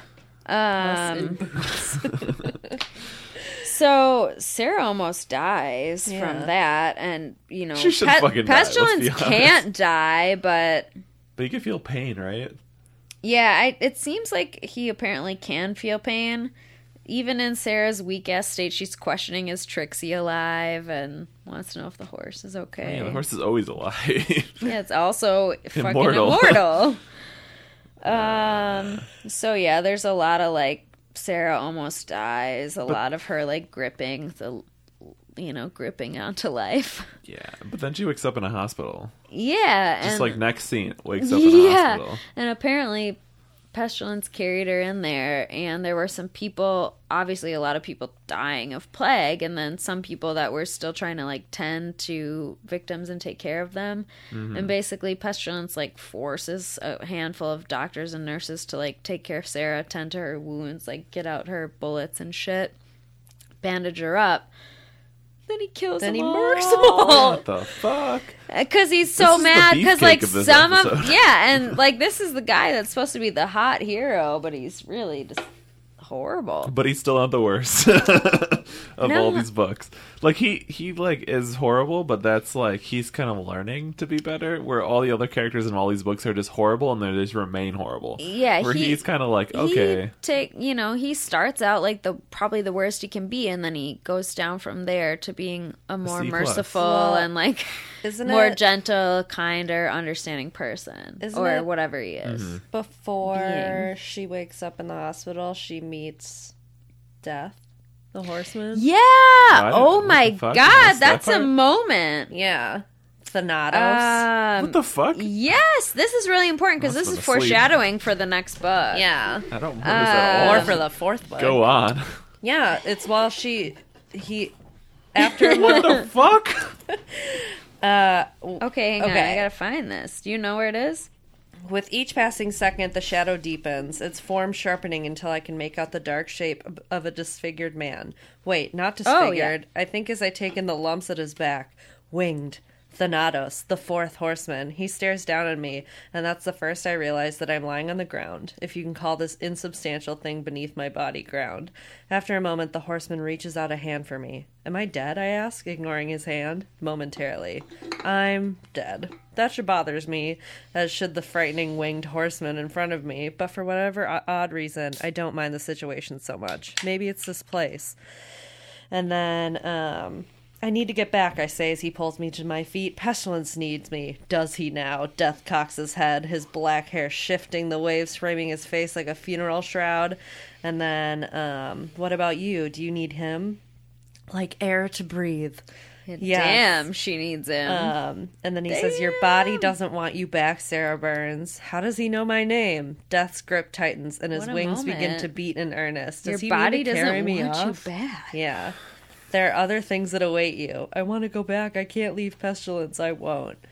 Um, I could stop this now, and yet I'm so very peaked. All right, so be it. And then, That's what Death says. Yeah, He's and really interested in the fact that like they've come to this like moment, love yeah. each other. He's like, "What? This He's isn't like, I this sh- isn't a thing." Yeah, you should really be dying right now, but I'm really curious why my brother likes you. So Yeah, he- You he's can like, go this back is a Earth." mere mortal, and my brother Pestilence the Conqueror is Yeah. fucking obsessed with you. So what that's is a- this? how do you not? That's a huge moment. It really. really is, and like the whole chapter's in italics as well. Yeah. So, or the whole like Maybe conversation my of them. didn't have that. I l- do not remember any of that. That was like a really important moment and major foreshadowing for the next book. I Gotcha. think. yeah.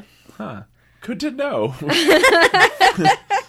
So basically, it sounds like from what this scene says that Death decides to let her live and she falls back down to earth and she wakes up in her body and she's like in real rough shape. so Yeah. Death is just like watching this all happen, like. Fap- Oh, yeah. Well, he's he into his comes brother through the this girl. shadows in the valley of death and you know grabs her up and then she's like, "No, let me What's go back." Shadows in the Yeah. Is that right? yeah. Gangster's Paradise. Can yeah. you get that Well, queued up? yeah, play for- that now. and I'm going to play the Weird Al version. You said Oh, you were oh, gonna do that for Kevin's and you didn't. Oh, so I know, I it was funnier. It was, it was so much funnier. for Play this. it now. And Silence. So the the plague ends up uh, spreading uh, like violently through the West Coast. Like the entire West Coast of the United States is now. Yeah, she discovers that he doesn't need to do it. Like he can do it remotely. Like he doesn't. He need... could work from home that yeah, day. he doesn't need to fucking be in the town. Okay, so at this point, like, sh- they got through this really bad time and they go to like recover somewhere, but they're both in a really bad way after the hospital. So they go find this mansion to stay in that's abandoned. Yeah, for mm-hmm. like weeks. And she thinks that like they're just gonna stay there for a few days, like they normally do, and they end up like continuing to stay there and stay there and stay there. And she's like, "What the heck is going on?" She finally learns, like you guys just said, that he actually has the ability to spread the plague from further than initially thought to be true. So like he can control this spread as much as he wants. So all of a sudden he infects like a third of Los the co- Angeles, third of the country Yeah, of the United States. And she is pissed. She's like, fuck this. This ain't okay. Like, I can't keep doing this. I can't love you and know that you're killing all these fucking people. It's horrible. Yeah, it's kind of like. He, he- did he think that like she wasn't gonna find out? Like, like he's doing something naughty. And I he's just like, don't think She knew cared. the whole time. And he was like, this is my purpose. And she's like, I hate you, but I, I love you. I'm you know, horny like, as fuck. yeah, you're the only man that loves me and I'm horny. the, the troubles that we all get in for being horny is this the tagline to this podcast. So then she's gonna leave him, but then he locks her in a room for days. Yeah, that's Oh, metaphor. Yeah, so she's like, "Fuck you." I basically she's like, "Fuck you." I hate this. Like, I can't handle this. I want to leave. And he decides he's just gonna like lock her in the mansion. So he boards up the windows and like locks the door and locks her in her bedroom. And he only for like a week to ten days time, he only sees her when he brings her food or lets her go to the bathroom. Yeah, and she has a TV, but she doesn't never let her it out. on. She doesn't want to turn on the TV because she's too worried to see like the toll that things Yeah. are taking on the country. So then I thought it was because it was um, the only thing that was playing was uh, the new season of Shameless. Yeah, because that they fucking destroyed that show. did they? Yeah. And she did not want to turn on the TV because she really liked the first like nine seasons of Shameless. That's not what happened. Somebody Okay. sounds upset about Shameless.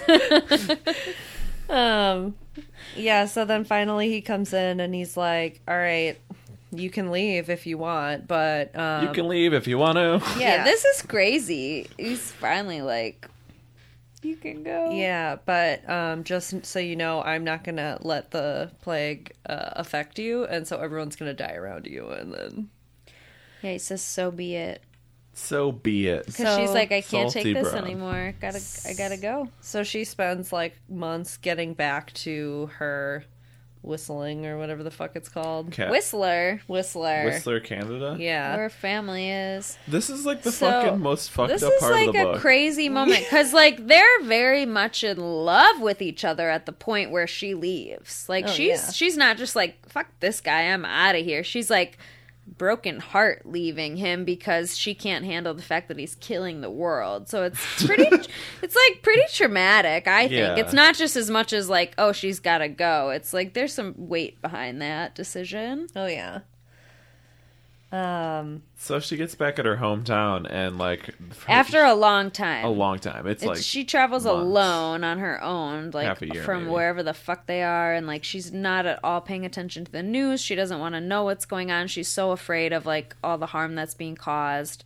She can't even think about it. no, the entirety of Wild with Reese Witherspoons takes place Yeah. during these chapters. Oh my god, And yeah. She, she stops at an hikes the PCT. she stops at an outpost Essentially. near the Canadian border, and then um, the guy who owns the place is like, "The horseman's gone. Yeah, like no or, one's like, fucking seen him Plague forever. is done. Yeah, and she's like, "What? Yeah, she can't believe There haven't believe been any new it. sightings of him. She's What the like fuck?" surprised to see this man being like a jolly old man running his shop like the old days. Yeah, and he's like, "Yeah," and then everyone who was sick is fine now. Yeah, And she's so like, what? But not the ones that were dead. No, not the dead ones, but everyone the who sick was ones. infected. Like, pestilence retracted the pl- his plague. yeah, I don't know how, but he did. That's what she says. So she learns that like after this several months that she's been traveling alone, she left him because she was pissed. Turns out she had enough of an impact on him that he changed his mind and he decided to end the plague. the But- only thing besides his love that I ever wanted, he gave it to me. Had I turned on the fucking TV, I would have seen this. Pestilence stopped the plague, and I still left him. Yeah, it's hmm. like the most depressing moment for her. Yeah. Well, but then this thing gets brushed over when she returns home to her father, and then learns her whole, like most of her firefighting squad is fucking dead. Yeah. Well, it sounded like maybe a few were, but like It was a she, few. It, to me, I, to me, it sounded like most of them were still there, but a few Yeah. Yeah. There were true like two friends were like, "Oh shit, they didn't make it." And Yeah. it was a sad Which is moment. still yeah, like so if you were dating this guy and like you dated him for a while And you found out he he's fucking killed killed. your uh, your friend Two of your best friends, Yeah. coworkers, Yeah. and then spared the rest of the you think, oh thank God he spared all those people except for like my my close friends. Yeah.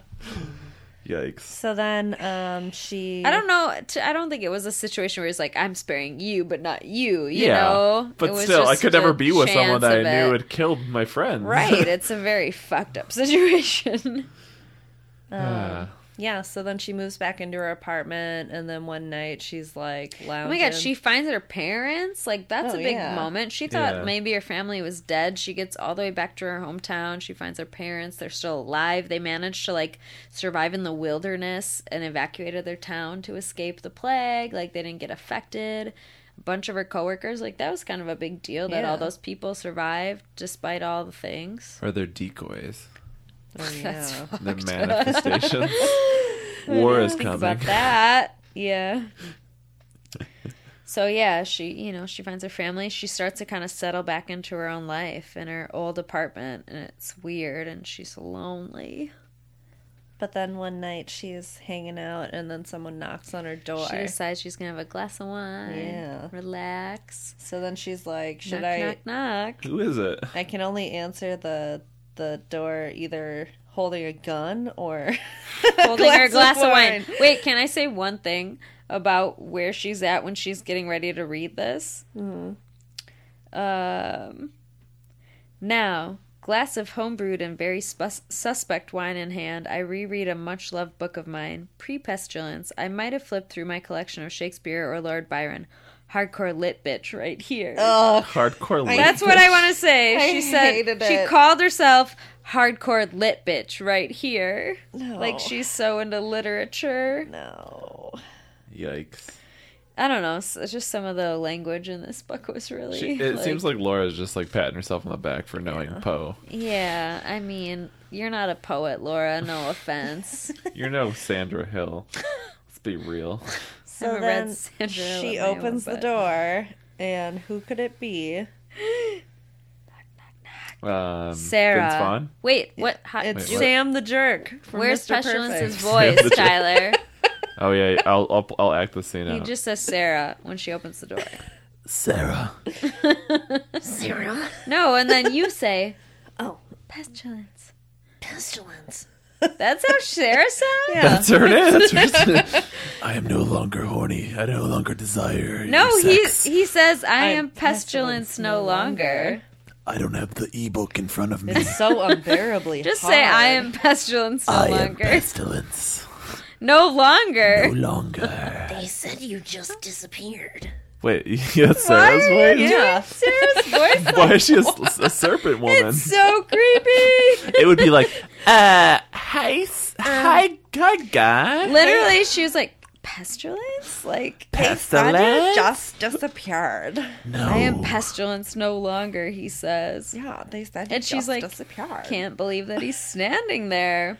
He's in flannel and jeans. By Yes, the way. he so he's totally abandoned his armor, his crown. His crown is like this weird thing. It's like this gold crown that's always on his head throughout the book. And an finally, ego. What an ego. finally, he comes back in the end, and he doesn't have his crown. He let go of it. You'll find out why in a second. Aww.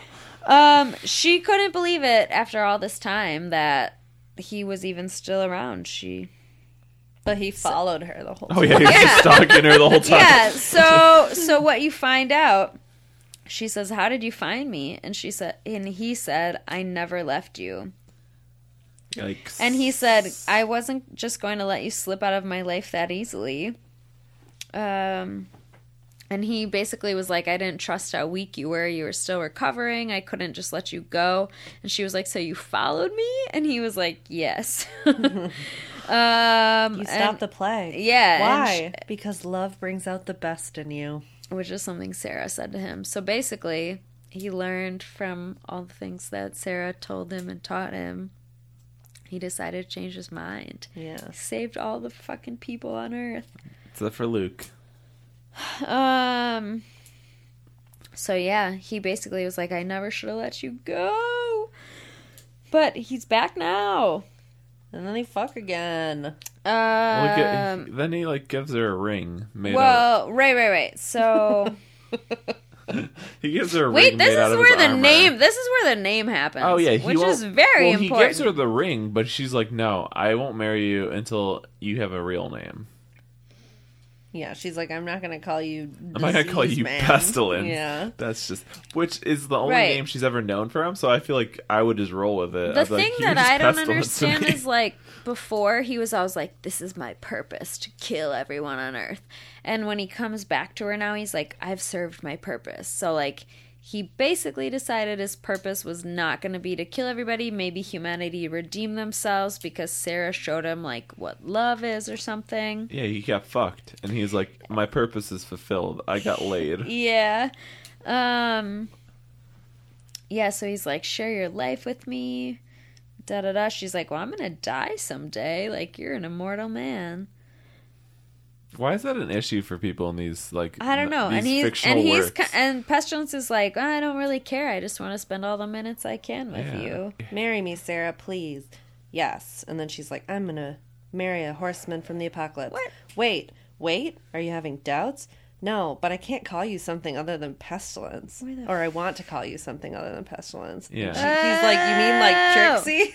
Oh my god. you mean like imagine? Trixie? She named and I was laughing so hard at that about the whole Trixie conversation. Sorry, I.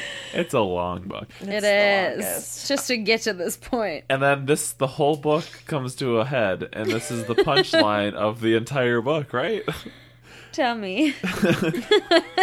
Listener at home, what do you think his name that he chooses for himself is? Just got- anybody? Ha- wait, let's oh, guess. Ke- his- no, Kev Kevin. said, Kev said Frank. He Okay. said Frank. What was your guess in your head before it happened? What, Oh, I were you? it Did you have any thoughts like, oh, I want to call pestilence this name? Oh, I thought it would. Yeah, like I said uh, Dave. Edgar or something. Edgar. Edgar. Edgar. Edgar. Edward. Edgar. I never really thought of a name. I just kept thinking like, oh, I hate pestilence. Yeah. I wrote so a bit that was like that he his name was Dave the whole time.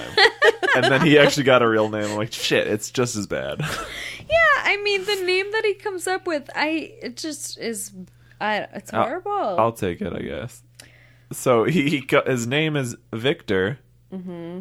because Yes. she conquered him and she's the victor. Well, yeah, and Mic he's the one who comes up with the name. She said, Yeah. "What would you like to be called?" And he says, "Victor." And she raises her eyebrows, and she says, "I don't know what I was expecting. It's not like Victor is any less appropriate than Bill or Joe. It's just that Victor is really." Normal, and in my head, I was like, "Victor isn't normal. No, not That's in like not a common name." Victor and she's is like, not so very different from Conqueror, is it? then she said, "Just be happy you didn't decide on Elmer or Wolfgang." Or Ruth or Rob. Yeah. God, oh my god. Uh, What if he named himself after those people? I people want he to be killed? Ruth now. But yeah, he says Victor is not so very different from Conqueror. She laughs at that. She thinks that's funny, and it's Look, like I don't get why he's his name is Victor. He decided because he's that. the victor of the of his conquering. no. He said it's not so different than Conqueror. Yeah, I guess. But pestilence the conqueror. yeah, He's a no. This is what he says. He says, "Rather, I am your victor. You see, I came There to conquer are. this land and its and its people, but instead, one of its people conquered me." Aww. Stupid. All right, so then so then and then Sarah's like, "What happens now?" Because it's it's like in the end, like true love wins. They found each other, and the world is saved. yeah, And he's like, "Well, we can go away, or we can hope the world learns to like understand." Like, because I assume if they decide that they're gonna like stay together, that everybody's gonna be like, "Who the fuck is this guy? He was the horseman. He's horrible. We all want him dead," you know. So then they don't really discuss on that too much about where they go next. And then the epilogue is year 10 of the Horsemen, it's like five years later, Yeah. right? and then all of a sudden Victor stands up and he's like, oh, oh, oh.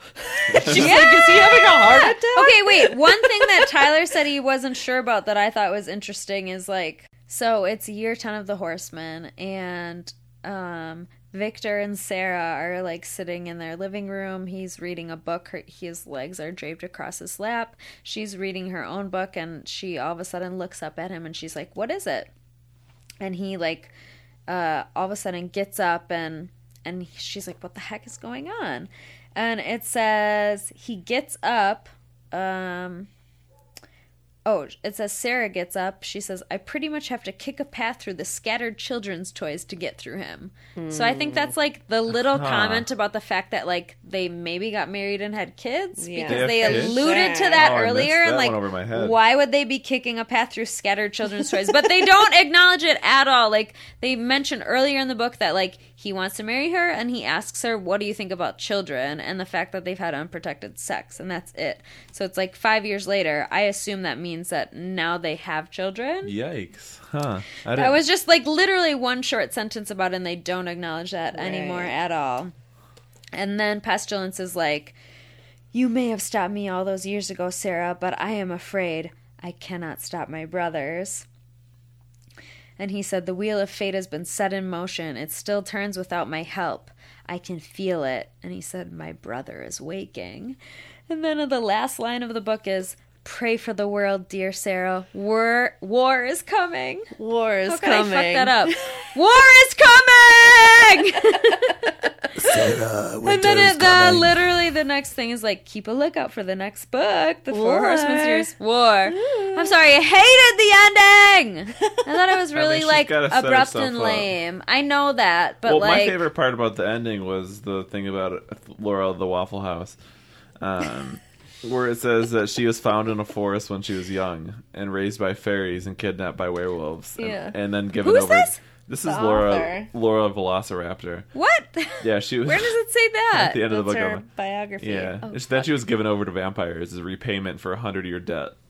Yeah. So clearly, she's a fantasy Yeah, artist. or that was her real life. I don't know. Yeah, so uh, that was that. We're done now. She looks We're like a done. pretty normal person. yeah, she's like she's like in her thirties. Here, when not writing, Laura Velociraptor can be found fucking. scarfing down guacamole, hoarding chocolate for the apocalypse, or curled up on the couch with a good book. You This she- she author reads? looks like she's young. Like I imagine that Sarah Burns was Laura Velociraptor. I mean, look at this photog. Oh, I, I saw it. Yeah. Don't you think? She looks like a, an English teacher. This is like, you know, Oh, yeah. maybe 23 year old or 24 No, she's year old. 30s She's like in that 30, picture. Are you sure? Yeah. She, you could tell she reads Edgar Allan Poe though. All right, fine. Whatever. I'm a bad judge of age. But Let me look it up. thanks, Laura Thalassoraptor, for that. Well, next week we're going to be reading Gone with the Nerd by Vicki Lewis Thompson.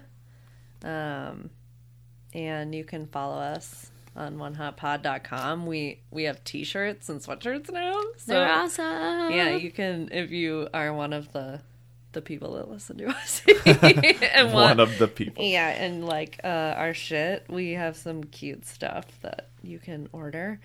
Um, if you have recommendations, hit us up on the gram more than Twitter, probably. Yeah, they don't really tweet, I Yeah. learned. Twitter's dead, right? You have to be like I famous mean- to use Twitter. Yeah, I don't really use it, but occasionally I check it, and then you, Kelsey's been saying, oh, tweet at us. So I went to tweet at you, and then I realized you but haven't shared real- since the third neither podcast. of us have been using the Twitter. So, So, fuck Twitter and just Instagram, Instagram or get on your yeah. podcast stuff. All new apps and news are at onehotpod.com or wherever you listen to podcasts. Um, thank you, Chels. Yeah, I want to say it sincerely now because I Thanks, think the last time I said it was Yeah. like, "Thank you." I was just in like daze mode. Days mode. It was really fun. Yeah. It was really interesting to read and Yeah, you'll you'll be back probably. On, uh, I'd love to come back. Uh, now that I've read one, You've I read a- know a what I'm in non-romance for. novel. Now we need to and read I a would say this one. really wasn't what I would have considered to be a, a romance novel. So Yeah. you can give me something a little more dirty next time. That's Yeah. okay. All right, everyone. Uh, it's been a pledge. Goodbye. Ciao.